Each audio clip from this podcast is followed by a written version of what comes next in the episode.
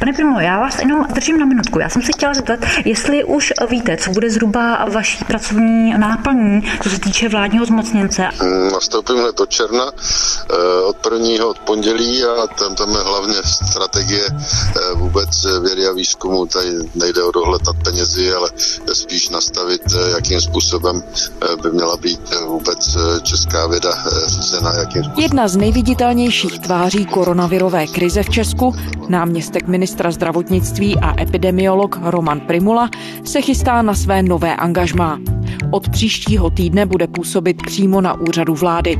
Přesná náplň jeho práce v roli vládního zmocněnce pro vědu a výzkum ve zdravotnictví zatím není jasná.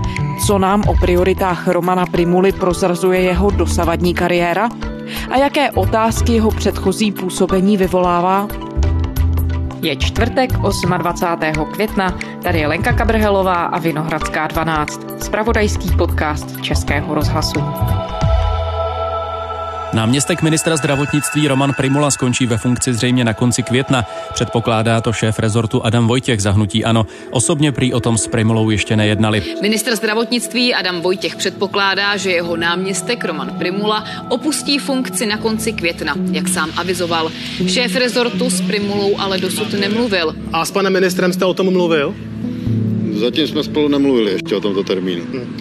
Jaké jsou vaše vztahy s ministrem zdravotnictví? Vy jste například na jeho adresu prohlásil, že se bojí vaší popularity. Tak jako, jaké teď mezi vámi panují vztahy? Tak já si myslím, že v celku vlažné. Kristýno, co se stalo 19.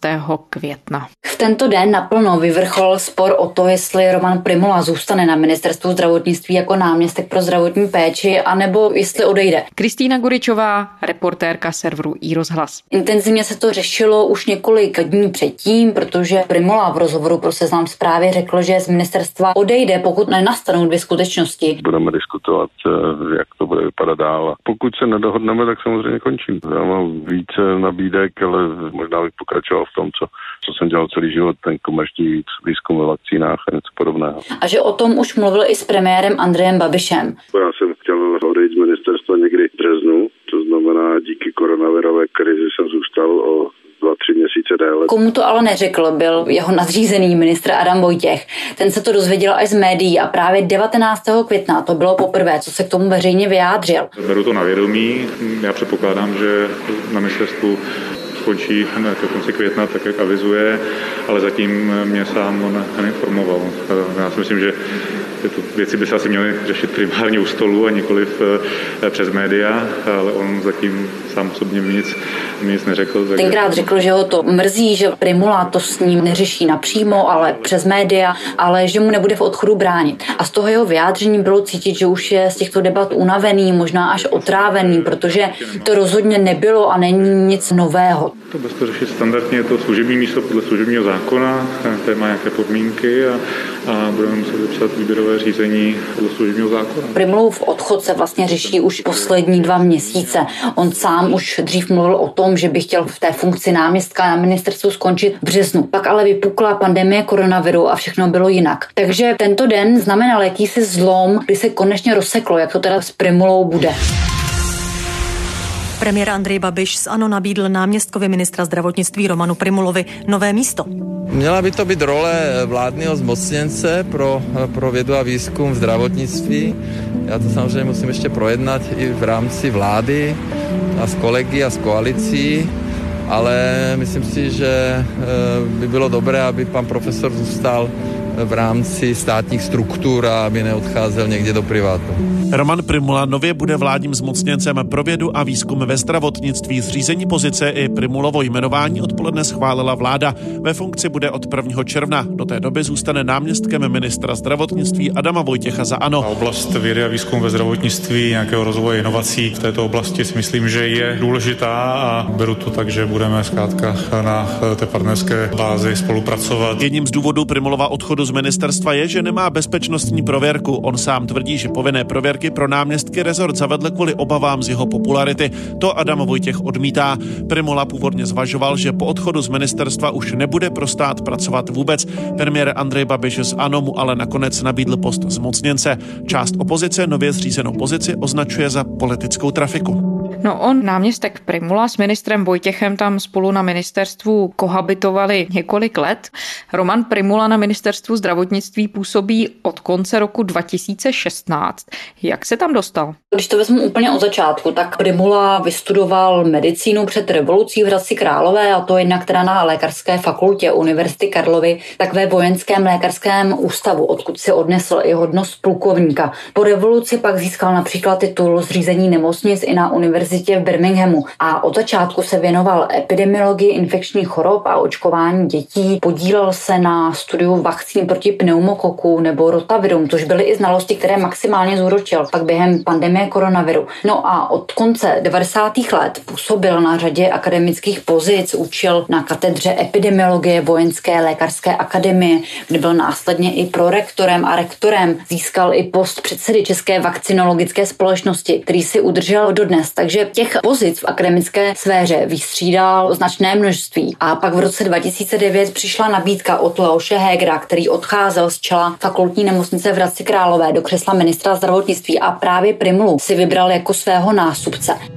Já bych chtěl eh, vlastně v nové funkci eh, navázat na svého předchůdce, protože Hradecká fakultní nemocnice byla eh, a doufám, že bude i do budoucna špičkovým výkladním zařízení českého zdravotnictví.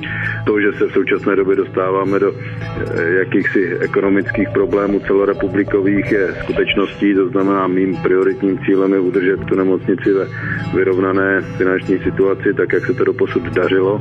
Heger Primulu popisoval, když jsem s ním mluvil prezentovala jako velmi schopného manažera, mezinárodně uznávaného odborníka? Eh, nemocnice určitě prosperovala a myslím si, že manažer je dobrý, že, že prostě udělal celou řadu pozitivních v té nemocnici a držel tam jaksi kvalitu práce. A... Což byl tedy i důvod, proč chtěl, aby ty otěže k Hradecké nemocnici převzal právě on. A Primula tam zůstal tedy až do roku 2016, než nastoupil na ministerstvo zdravotnictví. Ty si, Kristýno, pro ten profil Romana Primuly mluvila s celou řadou zdrojů a lidí z okolí pana náměstka Primuly. Říkali ti všichni podobné věci jako pan Heger o tom, jaké manažerské schopnosti Roman Primula má a tak dále. Leoš Heger byl samozřejmě jedním z těch lidí, kteří ohledně Romana Primuly mluvili spíše pozitivně, protože Roman Primula byl a je stále jeho oblíbenec. Lidé, se kterými jsem mluvila, což já jsem mluvila asi s dvacítkou lidí, jeho současných i bývalých spolupracovníků, s dalšími lidmi z jeho okolí, kteří s ním třeba přišli do kontaktu v průběhu jeho života a těch jednotlivých kariérních etap. Snažila jsem se sbírat maximálně hlasu. A právě Heger byl jedním z těch, kteří mluvili spíše pozitivně. Moje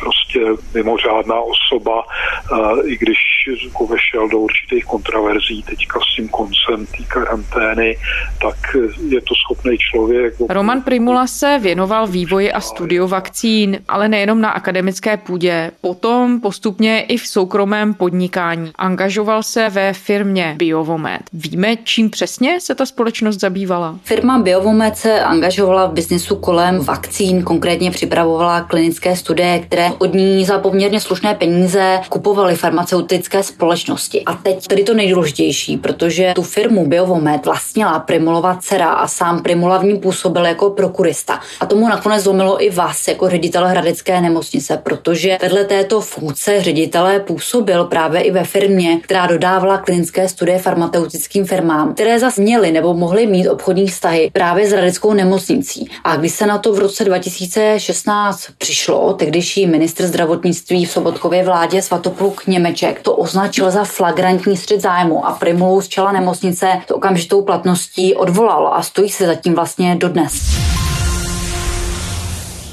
Ministr zdravotnictví dnes odvolal s okamžitou platností z funkce ředitele fakultní nemocnice v Hradci Králové Romana Primulu kvůli údajnému střetu zájmu. Firmu vlastní a vede dcera Romana Primuly. Biovomed za zprostředkování klinických studií získává od farmaceutických firm miliony korun. Ministr zdravotnictví Svatopluk Němeček proto Primulu žádal, aby ze své funkce ve firmě odešel. To prý Roman Primula udělal. Já jsem opustil funkci prokuristy. Já jsem realizoval to, co mi bylo doporučeno a nic jiného mi doporučeno nebylo. Ministr zdravotnictví Svatopluk Němeček i přesto Primulu odvolal a do Královéhradecké fakultní nemocnice pošle hloubkovou kontrolu. Pan ředitel v posledních pěti letech inkasoval od farmaceutických firm mnoho, mnoho desítek milionů korun, kdy zároveň jako ředitel fakultní nemocnice v podstatě s těmito firmami měl nějaké obchodní vztahy. Roman Primula jakýkoliv střed zájmu odmítá a proti odvolání se bude bránit. Jediná věc, kterou já mohu chápat trochu jako střed zájmu, protože eh,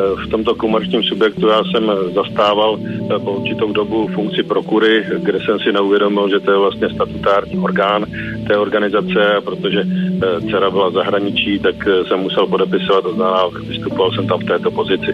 Nicméně stále to nic nemění na tom, že jsem nebyl v jakémkoliv konfliktu zájmu s nemocnicí jako takovou, protože od nemocnice nic bráno nebylo a jinak... Ty jsi s panem Němečkem mluvila, jako i právě s dalšími zdroji. Jak tedy je to působení Romana Primuly v čele Královéhradecké nemocnice zpětně vnímané? Jak nemocnice jako taková pod jeho vedením fungovala, kam vlastně ji směřoval? Když jsem se o tom bavila třeba přímo právě se Svatoplukem Němečkem, tak ten říkal, že proti odbornému zázemí Primuly vlastně nemůže namítat ve směs nic. Neměla jsem z něho pocit, že by byl přesvědčený o tom, že nemocnici řídil špatně, a naopak vadil mu hlavně tedy tato záležitost, kdy vlastně on argumentoval tím, že nedokázal překousnout, aby od soukromé společnosti inkasoval desítky milionů korun, když ty samé firmy pak můžou s ním obchodovat rozhodovat zase z pozice ředitele. Jenže, když jsem se o tom bavila pak i s dalšími lidmi z Primolová okolí, jakože jsem mluvila skutečně s dvacítkou různých osob, jeho současných i bývalých eh, spolupracovníků, i s dalšími lidmi, kteří s ním přišli do kontaktu, tak třeba o tady to momentu nebyli úplně přesvědčení. A jedním z nich byl třeba Miloslav Ludvík, což je dlouholetý šéf motorské nemocnice. Ten byl přesvědčený, že ve skutečnosti tam šlo o osobní spory a to kvůli výběru hlavní hygieničky. Primula byl tehdy tehdy v tom roce 2016, kdy tedy probíhalo to výběrové řízení i ve výběrové komisi a měl tehdy výtky vůči Němečkově hlavní kandidáce Evě Gotwaldové, která potom post skutečně získala.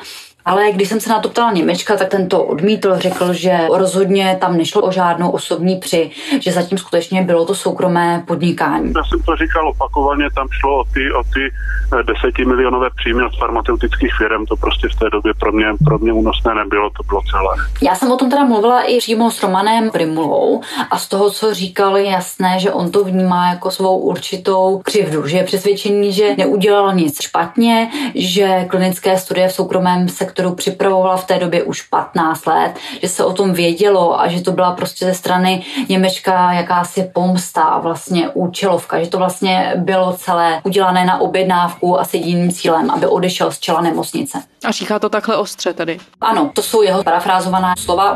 Ta teze, kterou nastínil pan Ludvík, že vlastně to byla nějaká odplata za to, že jste spochybňoval tenkrát paní Gotvaldovou.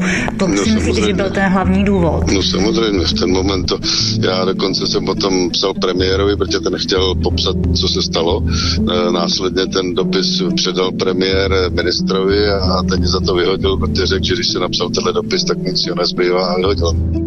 On byl přesvědčený o tom, že Němeček si objednal tuto kauzu. Tenkrát s tím přišel zdravotnický deník a Primula tvrdí, že Němeček umožnil přístup k jeho oznámení o majetku, že ty dokumenty měly zůstat neveřejné, nepublikované a že se to vlastně na něj vytálo účelově právě kvůli sporům o hlavní hygieničku. V té době, co Roman Primula působil v Královéhradecké nemocnici. Dá se mluvit o tom, že ji nějakým způsobem zásadně posunul nějakým konkrétním směrem? V tomhle ohledu je zajímavé, že když jsem tak jako různě spovídala jeho okolí, tak nikdo nespochybňoval ty odborné kvality Primuly, co se týče pozice ředitele ve fakultní nemocnice, ale z této životní etapy zmiňovali jako jediný škraloup nebo šrám na jeho pověsti Centrum tradiční čínské medicíny, které on vlastně ve fakultní nemocnici vybudoval a které tam fungovalo od roku 2015. A to je třeba záležitost, která některým jeho spolupracovníkům nedá spát dodnes. A i právě třeba Leoši Hegerovi, který jinak má Primulu velmi rád a je vidět, že ho vlastně velmi uznává. Co to bylo za centrum, jakým způsobem fungovalo a s jakým úmyslem vlastně vzniklo?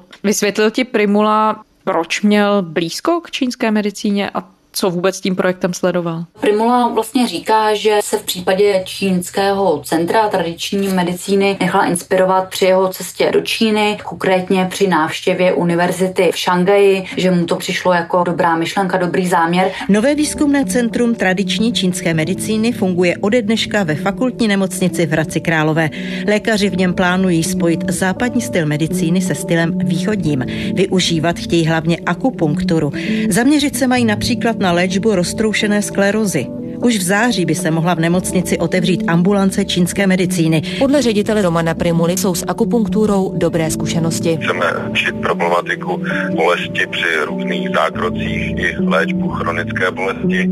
E, nicméně postupně by se měly e, ty problémy víceméně rozšiřovat i o další možnosti léčby tradiční čínské medicíny ale tento projekt byl od začátku velmi kontroverzně vnímán. Kritizovala ho především Česká lékařská komora a i Heger sám dodnes neví, jak se k tomu postavit. A to hlavní jádro sporu bylo o tom, jestli tyto alternativní postupy čínské medicíny mohou fungovat na stejné půdě jako klasická západní medicína, jestli se to vlastně nevylučuje nebo vzájemně nepopírá.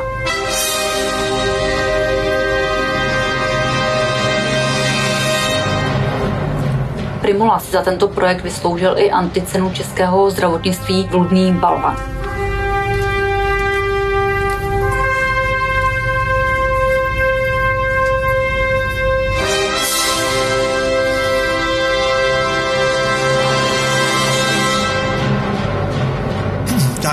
Máme už poslední bludný balvan, diamantový, a ten dostává tým lobbystů prosazujících tradiční čínskou medicínu do českého zdravotnictví v kategorii družstev za mimořádně úspěšné přezírání vědecké medicíny.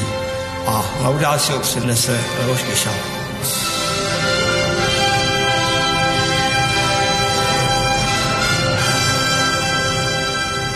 Jakým způsobem pan Primula nacházel finance pro to Česko-čínské centrum? S čí pomocí vzniklo?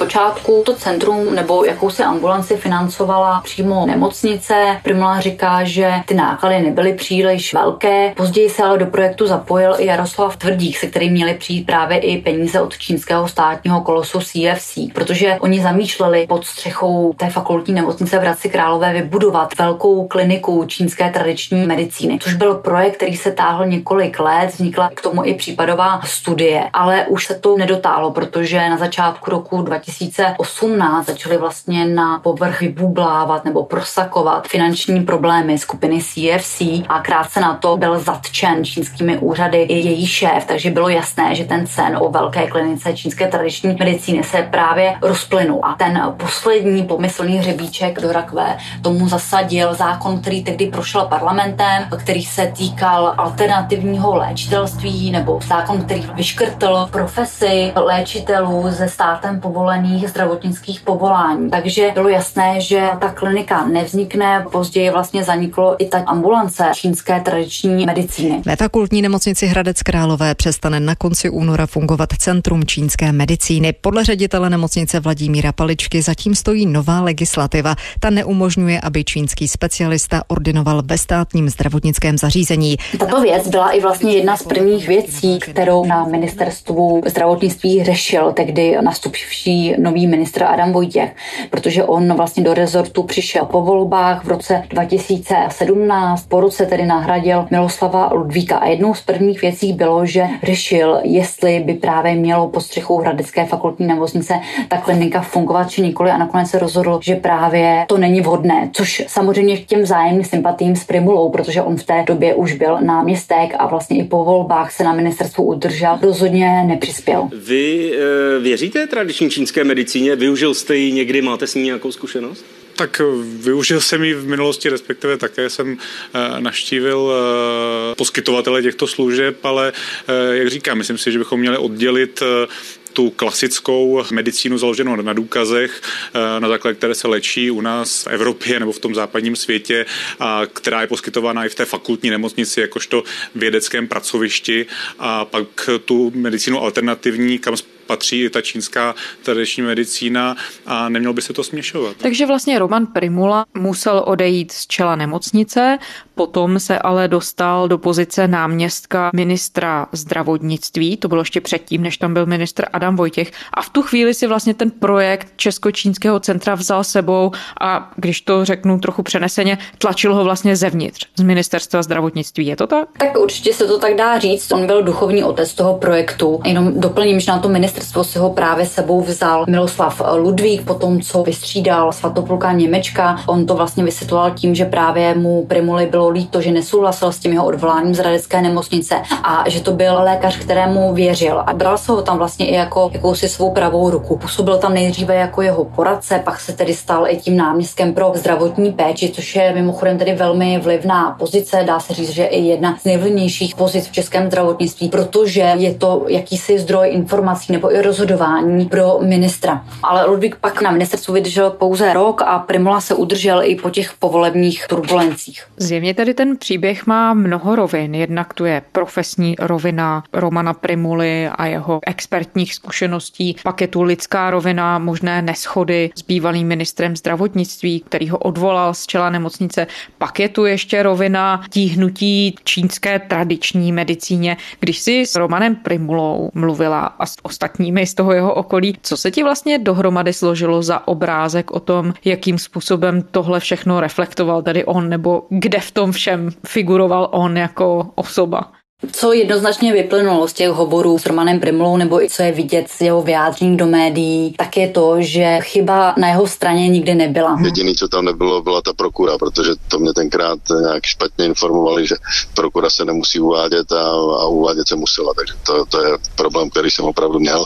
Prokuru jsem neuvedl, ale jinak. On vlastně vždycky dělal všechno podle svého nejlepšího vědomí a svědomí a rozhodně žádné pochybení nepřiznává. Byť řada těch věcí z jeho kariérní minulosti veřejnosti stále zbuzuje pochybnosti, ať už je to právě ten střed zájmu v Radecké nemocnici nebo to Česko-čínské centrum, což má mimochodem i další rozměr, protože ta vlastně čínská tradiční medicína je jakási tradiční oblast nebo téma čínské zahraniční politiky, přes které se vlastně Čína snaží na území cizích států nějakou nenásilnou formou distribuovat svoji vlivovou síť. A mimochodem je to právě i oblast, která může být problematická z pohledu nějakých kontaktů na čínské hodnostáře. Může to být určité bezpečnostní riziko. Tradiční čínská medicína je obecně jako jedním z takových těch um, hlavních námětů obecně té čínské zahraniční politiky, kde vlastně je to zařazeno, dejme tomu, pod něco jako soft power. Já jsem se třeba o tady tom tématu bavila se synologem Filipem Jerušem, který právě zmiňoval, že to může být i jedním z důvodů, proč třeba Roman Primula stále nedostal bezpečnostní prověrku, na kterou čeká už více než rok, protože prostě je co prověřovat v jeho případě. Těžko říct, co přesně tam jako hrálo za tu hlavní roli těch kontaktů, které jsou, dejme tomu, alespoň na první pohled rizikové, tak tam rozhodně bylo víc. A povedlo se ti zjistit, jaké má vztahy Roman Primula s Jaroslavem Tvrdíkem, který je takovým hlavním zástupcem zájmů Číny v Česku? Tak co se týče Jaroslava Tvrdíka, já si myslím, že ty jejich vztahy byly ve směs pracovní. Primula mluvil o tom, že to je člověk, který za ním přišel, nabídl mu, že bude vlastně s ním na centru spolupracovat, přislíbil ty finance, ale potom, co vlastně se ukázaly ty finanční problémy s EFC, tak se to nerealizovalo. Ale Roman Primula má k Číně od začátku blízko, on podnikal několik cest do Číny i v rámci své pozice náměstka ministerstva zdravotnictví, byl součástí prezidentských delegací do Číny, takže nelze mluvit o tom, že by ho do toho dotlačil pouze tvrdík, je to jasně Primulová iniciativa, celá určitě. Roman Primula se stal, jak víme, jednou z nejvýraznějších tváří boje proti koronaviru v Česku. I průzkumy veřejného mínění nasvědčují tomu, že Primulovi v té koronavirové krizi důvěřovalo poměrně dost lidí. Podle jednoho z průzkumů společnosti Kantar to bylo 37%. Zase znovu, z toho, co si všechno zjistila, je to překvapivé, že se Roman Primula dostal do takto viditelné role a že si v ní vedl tak, že ho lidé hodnotí úspěšně? Tak já si myslím, že to ani překvapivé není, protože na začátku té krize nikdo nevěděl, co se bude dít. Vládní politici reagovali na dotazy novinářů velmi váhavě a najednou přišel Primula, který byl schopný veřejnosti srozumitelně vysvětlit, co se děje a věděl, jakým způsobem by se vládní úřady měly zachovat, jaká opatření přijmout. Takže prosím vás, ne, nepodsouvejte mi nějaké věci, já nic nerozhoduju. My exekujeme to, co říkají experti, ktorí tomu skutečně rozumí. A pan Primula před dvěmi týdny říkal, že je to pandemie. To, že Světová zdravotnická organizace se teďka probudila a říká, že je to pandemie, no tak to mi pan Primula říkal už dávno předtím. Babiš s oblibou zmiňoval to, že Světová zdravotnická organizace vyhlásila stav pandemie dva týdny poté, co on to slyšel přímo od pana Primuly. Takže je to velmi uznávaný odborník, určitě je to člověk, který epidemiologii rozumí, zabývá se tím celý život. Takže je pochopitelné, že on se dostal do čela té krize a že se stal i jakousi její tváří, nebo že se stal tváří toho boje proti koronaviru. Pro mě největší odborník je pan náměstek Primula. S tím jsem online. Stále. Další věc je, že Primula si už před lety našel určitou přímou cestu na Babiše, přímou linku a bylo vidět, že Babiš mu naslouchá, což bylo asi dáno i tou jeho razancí, kterou zpočátku vykazoval, že věděl, co dělat. A právě když jsem se třeba o tom bavila s Tomášem Cykltem, což je šéf redaktor zdravotnického deníku, nebo i třeba s politologem Kamilem Švecem, tak se vlastně shodli na tom, že to byl i důvod, proč mu Babiš naslouchal, protože přesvědčit Babiše rozhodně není jednoduché, on se obklopuje lojál komunálními úředníky, byť mají třeba odborné zázemí, tak ale nejsou to lidé, kteří by mu byli schopni oponovat. A Primula mu vlastně říkal, co a jak má dělat a Babiš ho poslouchal. Na druhou stranu se objevily výtky, že Roman Primula míchal často odbornost s politikou. Některé jeho výroky rezonovaly velmi výrazně ve společnosti, třeba ty známé výroky o uzavření hranic a tak dál. Jakým způsobem tedy se dá reálně hodnotit to jeho vystupování v posledních dvou, třech měsících? Když jsem o tom mluvila s různými marketingovými experty nebo i třeba se zástupci odborné veřejnosti, tak se shodovali na tom, že byť Roman Primula je excelentní odborník a že rozumí tomu, co dělá, tak ale že ne vždy ty jeho výroky byly šťastné. I on se dopustil několika komunikačních přešlapů, ať už to bylo právě informace o zavřených hranicích, nebo třeba i o tom, že by se měly zavřít velká obchodní centra. To, co v tuto chvíli řešíme nejvíc, to je otázka těch velkých nákupních center. Tož byl výrok, který který pronesl těsně po vyhlášení nouzového stavu. To určitě nastane v horizontu do nějakých deseti dnů, kdy se bude finalizovat vlastně komplex těch opatření, protože... A on mluvil o tom, že by se třeba do deseti dnů měly uzavřít velká obchodní centra. A způsobilo to zděšení, a to především tedy na straně vládního kabinetu, který se ještě ten samý den sešel.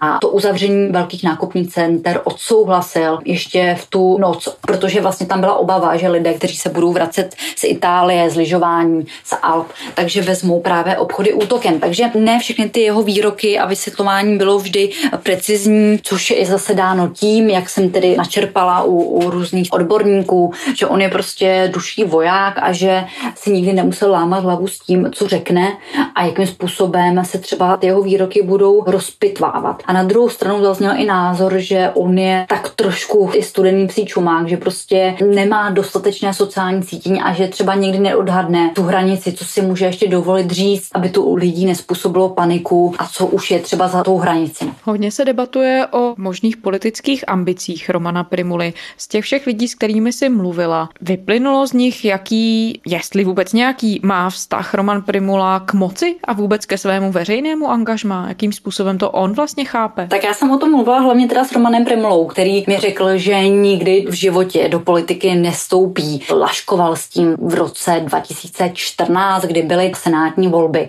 tak za ním třeba přišli sociální demokraté, jestli by za ně nekandidoval a on je musel odmítnout, ne proto, že by jednoznačně nechtěl, ale kvůli tomu, že tenkrát už vlastně tu kandidaturu do Senátu přislíbil Zemanovcům, což je strana, kterou zakládal prezident Miloš Zeman. Těsně před těmi volbami, byť se teda nechal zapsat na tu soupisku kandidátní, tak nakonec ale cuknul s tím, že si to rozmyslel, že to je věc nebo oblast, která ho neláká a že vlastně do politiky vstupovat nechce. A to tedy zopakoval i nyní, že ty politické ambice nemá. Uvidíme, co bude dál. Aktuálně tedy bude působit na úřadu vlády zahnutí ano. Na chvíli se objevil i na jeho webu v sekci naši lidé, která zahrnuje právě jednotlivé ministry nebo i hejtmany a primátory, kteří nejsou sice členy hnutí ano, ale právě působí v barvách vládního hnutí a z toho webu se tedy nakonec nechal stáhnout to, že tam není, ale na úřadu vlády bude působit za hnutí ano, takže uvidíme, co přinese budoucnost, ale zatím jakékoliv tedy politické ambice odmítá. Takže při tom všem on kategoricky vylučuje, že by směřoval do politiky. Přesně tak. No a teď ani v současnosti žádné politické ambice tedy nejsou. Neuvažoval jste o tom, že by se třeba vstoupil do, do uh, hnutí ano? Ne. Ani taková nabídka nepřišla. Já jsem eh, opakovaně deklaroval ve všech médiích, že to žádné politické strany nestoupí. A mm-hmm. zatím si stojím a to se nestane do konce mého života. Já neříkám, že se někde ne, nemůžu objevit, ale vždycky to bude jako nestraník a, a určitě to nebude teď nějaké blízké budoucnosti. Jasně. Řekl ti Roman Primula, co bude jeho hlavním cílem v roli vládního zmocněnce pro vědu a výzkum ve zdravotnictví, kam se tedy má přesunout od začátku června? Co vlastně bude mít na starosti? Já si myslím, že ani sám Primoa to zatím pořádně neví, protože když jsem se na to ptala, tak jsem získala jenom takovou jakousi obecnou odpověď, že bude dohlížet na budoucí strategii ve vědě a výzkumu. Ale co konkrétně bude dělat, neřekl.